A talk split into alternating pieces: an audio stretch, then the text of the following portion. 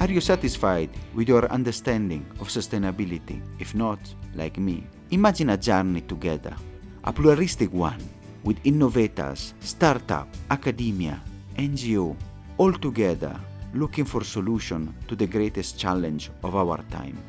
I'm Samuele Tini, and this is the Sustainability Journey. Welcome to this new episode. Today we are going to see an exciting charity, a leading charity from UK to create a world in which resources are used sustainably. And to do that, we are so happy to have the international director, Richard Swannell. Thank you, Richard, for being here with us. And thank you, Samuele, for having me. I'm really looking forward to our discussion, and it's such a pleasure to be with you today. Thank you, Richard. Thank you so much for being here and taking time to come and share valuable insight to our audience. Before going deeper into WRAP and in the discussion, let us see what is the Richard sustainability journey and then how you have become the WRAP director? It started back actually in the late 1980s when I started working uh, after I'd done my first degree and I was done, my master's actually on the fate of oil in the natural environment. I was looking at how quickly oil could be removed by natural processes and how that could be enhanced in order to try and deal with oil pollution and oil spills. This was tremendously exciting in terms of at that stage in the early 90s, there was a, a big number of oil spills, um, late 1980s and early 1990s. There was the uh, Exxon Valdez, of course, the famous one in, in Alaska. And then, of course, we had uh, oil spills in the UK and around the world. Yeah, they had huge, acute impact directly after those spills. And how could we work to actually remove this problem as quickly as possible and get as rapid recovery as we possibly could? Um, and I used to joke a little bit with my dad because my dad was an, it was an engineer and I used to say, well, you know, Dad, know, you're, you're making cars and, and I'm actually dealing with the consequences of fueling those cars around the world and actually trying to sort that out. Um, that was really interesting stuff. So the highlight of that was in uh, 1996 when there was the uh, the Sea Empress spill in, in Wales, and there was all systems go in the UK to try and clean up a part of West Wales, which was very badly hit by that particular spill. And we were able to sort of develop some new technology from that, which was then uh, deployed in a number of parts of the world um, all about enhancing the natural rate of um, degradation uh, of oil. And from that, I then moved into dealing with contaminated land and uh, contaminated groundwater, again, uh, with multiple compounds, but particularly oil. And then from that, I then uh, secured a job actually working in a particular company to help businesses reduce waste. So I went from being uh, very specifically around oil oil degradation started working more and more with businesses. And this coincided with the fact that uh, actually one the of solving large numbers of oil spills was double hulled vessels um, to transport oil around which dramatically reduced the amount of uh, oil pollution that resulted from spills. So I then was working with businesses to help businesses actually prevent waste in the first place and reduce their environmental impact. And this was at a time, of course, when there was increasing awareness of global warming and its implications. And, and that then, for me, was a seminal moment because I sort of moved from thinking, actually, you know, cleaning up uh, the natural world is around dealing with man's pollution, you know, on a local scale, you know, like an oil spill or um, contaminated land, which is around a particular factory, or contaminated groundwater, which came from some point sources, which could be uh, agricultural or, or industrial um, to thinking actually this is about dealing with global problems. And as soon as you started thinking about the global impact of global warming, the clues in the title, that encouraged me to start thinking about working with businesses, particularly to try and help them, you know, reduce waste, reduce greenhouse gas emissions, and actually save money in, in that process. And so I, I worked for um, a, government program then called EnviroWise, which did, you know, for basically for every uh, one pound spent on it by government, it saved businesses 10 pounds and reduced waste.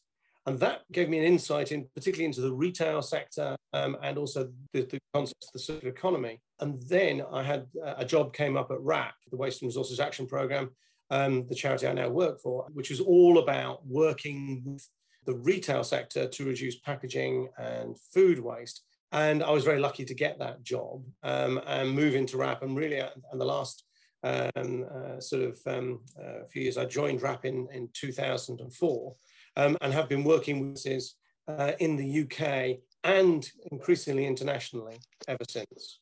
Wonderful stories. I love the discussion you had with your father. You are really still you're still cleaning up and, and you, you are preparing a better world from, for your children and grandchildren. Let us dig a bit on that, you know. You have mentioned what WRAP is about, and then let us try to see. You know, you also uh, mentioned the acronym. Can you tell a bit about it? Which is the mission and the, the problem that is trying to solve?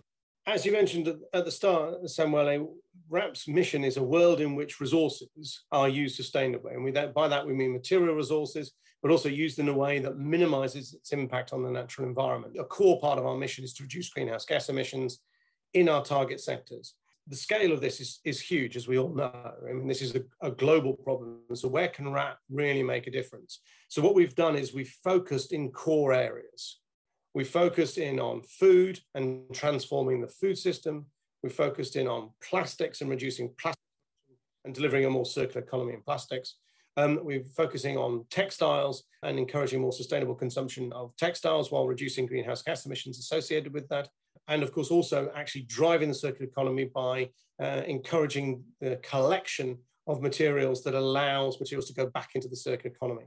So there's three core systems we're trying to change, the food, the plastics, and the textiles. And integral into that is actually managing those resources more sustainably, getting resources out of waste and putting them back into the economy where they can be productive, reduce greenhouse gas emissions, um, create jobs, and create a more resource efficient, more sustainable circular economy. Full, wonderful. It's, I think they are the three main key areas which uh, are really crucial for the future of our planet. Let me ask you a bit, which is the history and maybe the successes of, of your organization? At the start of all this, um, you know, when I joined um, in 2004, one of the things we all we had to do then was um, working with businesses to try and actually reduce, in that particular case, was to reduce packaging and reduce food waste. We did. We looked around the world at what was best practice in that particular time as the one way to go, and we came up with a, you know, a voluntary agreement approach, which would basically be government, uh, WRAP, and businesses all working together towards common targets. And the first one of those was called the Courtauld Commitment. And the reason it was called the Courtauld Commitment was because the first meeting between governments and WRAP and, and businesses uh, retailers particularly, was held at the Courtauld Gallery in London. Um, and so it, it, got the Courtauld commitment came out of that. Um, and, and, so what we wanted to do was to say, right, let's all work together towards this common goal. Let's set a very clear set of expectations, very clear targets. And what we'll do is we'll report collectively on all of the, um, the progress of the businesses on an annual basis so that we know that we're actually implementing measures that can make sure that we hit the targets. And so we set fairly ambitious targets in terms of actually uh, stopping the growth in packaging, for example, getting absolute reductions in packaging, and also to, to actually work with citizens and to reduce food waste both in the home and then increasingly down, down the supply chain. And the reason we wanted to focus on those core areas is food waste is a massive source of, of, of, waste in the UK and also a huge source of greenhouse gas emissions. So by working together with, with the major retailers, food manufacturers, and indeed with government through the Love Food Hate Waste campaign and the Courtauld commitment, you know, by 2012, we'd actually helped citizens reduce food waste by around a million tons per year. So a very significant reduction in food waste and saving huge, you know, billions of pounds in terms of food waste savings. So what we're able to demonstrate is this approach of working in partnership with businesses was delivering real results. Thank you so much, Richard. It is a wonderful story. I think can see also the leading of your organization that's taken you know, to fight food waste and bringing together in the spirit of the partnership all the different actors. Maybe for the audience, you said you work in food, in plastic, and textile.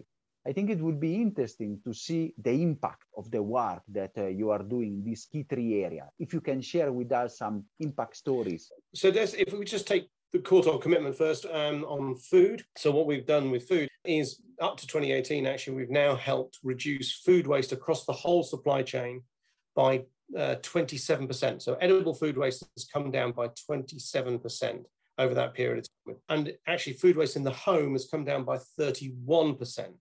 And that's sort of saving of the order of $6 billion um, uh, every single year. And to give you an idea of in carbon emissions, that's a, that food, if it wasn't wasted, uh, that food was responsible for about uh, the same emissions as taking 2.2 or 2.3 million cars off the road uh, in the UK. And the, and the sale of cars in the UK was about 2 million in 2019, to give you a rough idea. So that is a very significant impact uh, across the supply chain. We've also applied this similar voluntary agreement approach, this public private partnership approach, um, in textiles and also in plastics.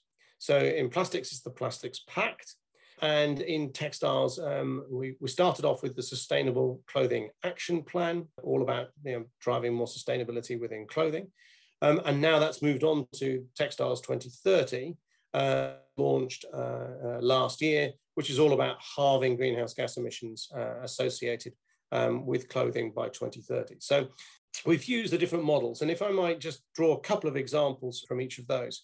In plastics, one of the things that WRAP did was work with academics and with industry to generate a, methodology, a safe methodology for converting PET and HDPE bottles. So these are these are the traditional sort of milk bottles that you've got in the UK, and also drinks bottles, and converting them back into food grade plastics that could go back into into bottles. So this is a genuinely a way of sort of driving a more circular economy. And what we've seen with the plastic pacts uh, in the UK and increasingly around the world is increasingly businesses designing their plastic packaging for recycling to make it easier. So a, a classic one there is moving away from colored PET, uh, like green PET to clear PET, because that's actually a lot easier to recycle. Uh, and, and actually, you know, making sure that uh, we've moved away from problem plastics.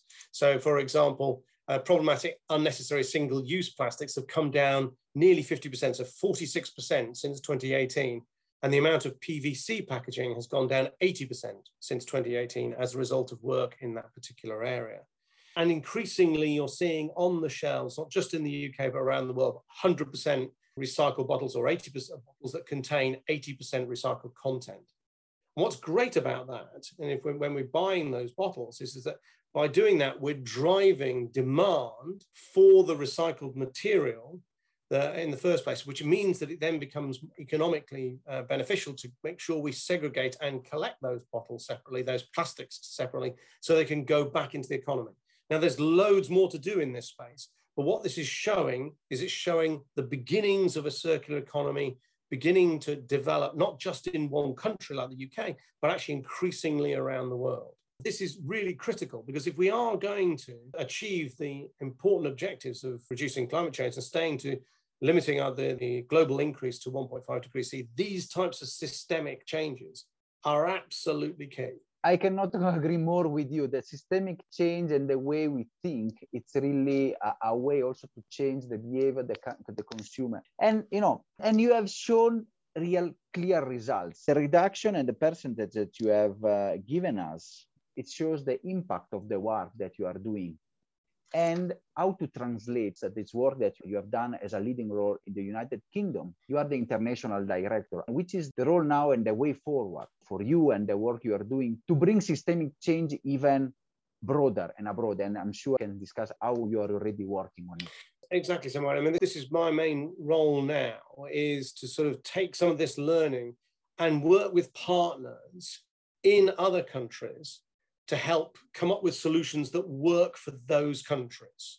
So this is really around taking the bare bones of a, an approach that works and adapting it so that it can work in other countries. And we're doing this particularly in plastics, you know, where we're currently working in over 20 countries around the world, actually looking at public-private partnerships in places like Kenya, in, in India, in South Africa, in Chile, where you know we're trying we've got agreements with businesses um, on the targets, and we're now working with them on implementing those targets through our uh, in-country partners. The critical bit here is that adaptation process and also then sharing expertise around the world. So not only is there a sharing of expertise from Europe to other parts of the world, but also we're beginning to see the sharing of expertise between countries that are working in this space. So creating a whole movement towards driving change. And we're also beginning to do this exactly the same thing uh, in food, uh, working in Mexico, Australia, uh, South Africa, um, Indonesia, and in supporting actually public private partnerships across Europe in terms of helping to reduce food waste, both in the supply chain um, and in the home. And also, we're working on the west coast of, uh, of America um, with the Pacific Coast Food Waste Commitment, which involves uh, California, uh, Oregon, uh, Washington, DC, and British Columbia, all working together towards that common goal. So we're beginning and integrating into that, and this is we're just beginning to start that. Also, the behavioral change side of this, which is all about helping citizens reduce food waste um, and indeed also changing uh, behaviors so that they make uh, more sustainable choices and play their part, our part, in actually helping deliver the climate emissions. The third area, of course, is textiles. And actually, the work we've done in the UK uh, showed that we could reduce the impact of clothing by, we did in fact reduce the impact of clothing in carbon terms by 21.6% over the period of, of SCAP. And we're now taking that, that's the Sustainable Clothing Action Plan, and we're taking that model now into other countries around the world um, in order to try and drive the systemic change in clothing that we also think is hmm. absolutely mm. crucial. Wow, that is a, a, huge road, and I can see the impact and of your work already reaching the planetary scale. I really like the way the movement, you know, because without that it will be very difficult, and the adaptation that you are doing also to bring change from your experience and adapting to the different reality and very broad from emerging economy to established. We have seen also, WRAP, uh, as have seen the, the role of businesses as a big partnership, as the force for good. There is a huge discussion from the academia, also to the the ground level, about the role of big businesses, you know, within this, and how it can be enablers. Because of course, it is not only the work of the charity, but seeing also the, the working together with the businesses. Which are your insights uh, from your big collaboration that you have with big names and big leading companies in the world for this uh, profit, not for profit, working together to deliver, you know, an incredible uh, objective. So, Samuel, I think the key to this is uh, within the public-private partnerships is being really clear that there is a shared objective. Businesses and indeed government you know, all working together towards the common targets that we've all agreed. And then it's a question of how do we deliver these targets? And what is the role of the, the key members of the, the public-private partnership in developing that? And so we often codify that, we describe that in a clear roadmap to drive change. So the Plastic Pact uh, in the UK and around the world have got a roadmap to say this is how we're going to deliver the targets, and this is the role of businesses, and this is the role of uh, government potentially can do to, to make a difference, and also how we might work with citizens. And so by having those clear objectives and also a clear evidence base, so you know what is actually going to give you the biggest bang for buck, you know what are the changes that are going to have the biggest impact on delivering the targets, and that let's focus on that. And, and do that, what's really interesting is that um, businesses and their suppliers all working towards a common cause. What was fascinating is when the Courtauld commitment was first described, companies in the supply chain were going to their retail and food manufacturing customers saying, here's how we can help you hit your Courtauld targets. And so there was a consistent message going down that here was the focus and companies were responding in the supply chain to help deliver that change. And so once you've got the evidence base, then action can be quite rapid. And let me give you some examples, um, just if I take some from the food, uh, from the food area. Um, one of the things that the evidence shows you know, actually led to food waste in the homes were offers in, in store called buy one, get one free. So that might mean you go into, into a supermarket and there'll be an offer on carrots. There'll be a kilo of carrots and you could get another kilo of carrots for the same price. That's great value if you can use all those carrots. But if in the process of taking the extra kilo of carrots, you end up then wasting half of the, those extra carrots, then that isn't a great benefit for the environment or indeed for the pocket. So one of the things is we presented this evidence to, to the sector and suggested some alternatives which gave exactly the same benefits to customers, but actually reduced the risk of food waste. So for example, um, half price offers. So, you know, they, instead of going in and getting buy one, get one free, you can say you can have this kilogram of, of carrots for half price. And if you want a second, a second kilogram, that's also half price. So you get the same amount of carrots for the same amount of money. Or, uh, and another option would be to uh, have a special price uh, by having a mix and match. You know, say there's three fruit that if you uh, combine them, you get a special price for those, uh, which again doesn't favor over purchasing and therefore can lead to waste. And, and so what the, the net effect of giving the evidence and having the focus on the targets was that that buy one get one free offers have now virtually disappeared from UK supermarkets uh, over that period of time on perishable items. Another example is date labels. And what we found when we started is that you go into a supermarket and you'd find products which would have a use by or best before, a use by, as food safety indication, best before is a quality one, and then there'll be a display until date um, or a sell by date. So there'll be there could be at least two dates on, and those two dates confuse people. They thought, which which do I need to worry about? Is it a sell by? Is it the, the best before? And also in some categories, you'd find both, you know, on the same product, hard cheese. Some would have a use by, which is about food safety. Some would have a best before, which is about quality. Which is it? So what we did is we worked with the Food Standards Agency and uh, the UK government and businesses to come up with new guidance which made it really, really clear that you know go with one date label if it's required, um, the use by or the best before, um, uh, and actually make it really prominent. And even on things like um, fresh fruit and vegetables, you might even find you don't need a best before at all. And you can help because there, there's not a food safety issue. People can rely on, on their senses to work out how fresh the produce is. And so again, we've seen a big shift towards that, you know, one label, big label, and in many cases, actually retailers um, taking off best before on things like uh, loose fruit and vegetables. So, you know, those are the types of things that retailers have done. And of course, they've done that for the benefit of their customers to help their customers reduce food waste. And that's the sorts of partnerships that we're trying to develop and take around the world. Richard, thank you so much for this incredible valuable insights. Uh, also, you shed the light on how you work and really how you put together government, companies, your not-for-profit, and the work you are doing to give practical solution to problems. It's really confusing me. I mean, what you're saying recalls me that sometime here I go to the supermarket in Kenya. I'm very confused. Sell by, use by. It's really something that needs to be shared and taken uh, globally. I really want to deeply thank you for, for your sharing and for your insights. We are approaching the end, and as usual, after these valuable uh, lessons that you are giving us, I want to ask you, you know, from your experience, you started with the oil and the discussion, and then now you have you are now a leader in the transformation to enabling circular economy on a planetary scale, we might say. Which is the message you want to give to our audience?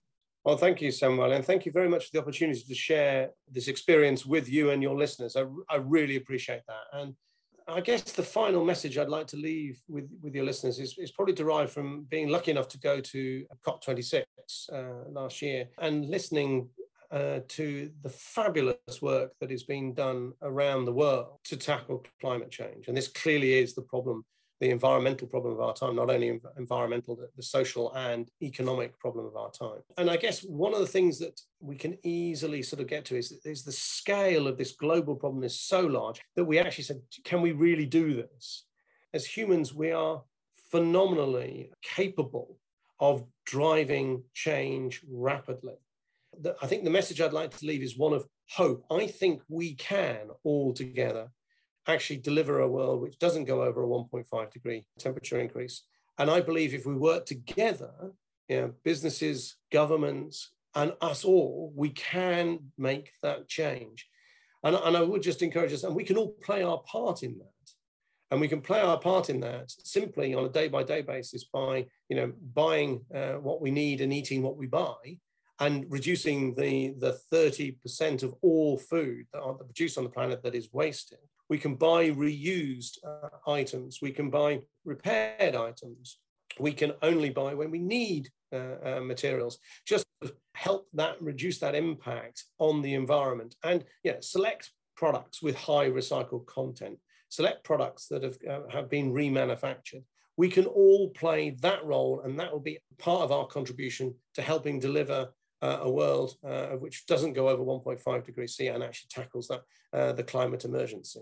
So that's the message I'd like to leave us all one of hope and one that we can play a part. You know, small changes make a big difference if they're done by billions of people around the world. Thank you so much, Richard. I think it's a message that I really like. It's a message that we can share, and, and this is one of the objectives of the podcast to give hope together, bringing different change makers from all over the world, from all over the places, all looking for these solutions, you know, to our to the challenge that is, as you say, the biggest economic and social of our time. So every day we vote with ourselves, with our consumer behavior for, for change, and you're doing a wonderful job to enable, you know, solutions all over the planet. Thank you so much, Richard, for your time, for your insight, and it's been a great pleasure having you. And thank you so much for, for interviewing me. I really, really, really enjoyed that discussion. Thank you. Are you satisfied after this wonderful episode? Let's continue together our sustainability journey.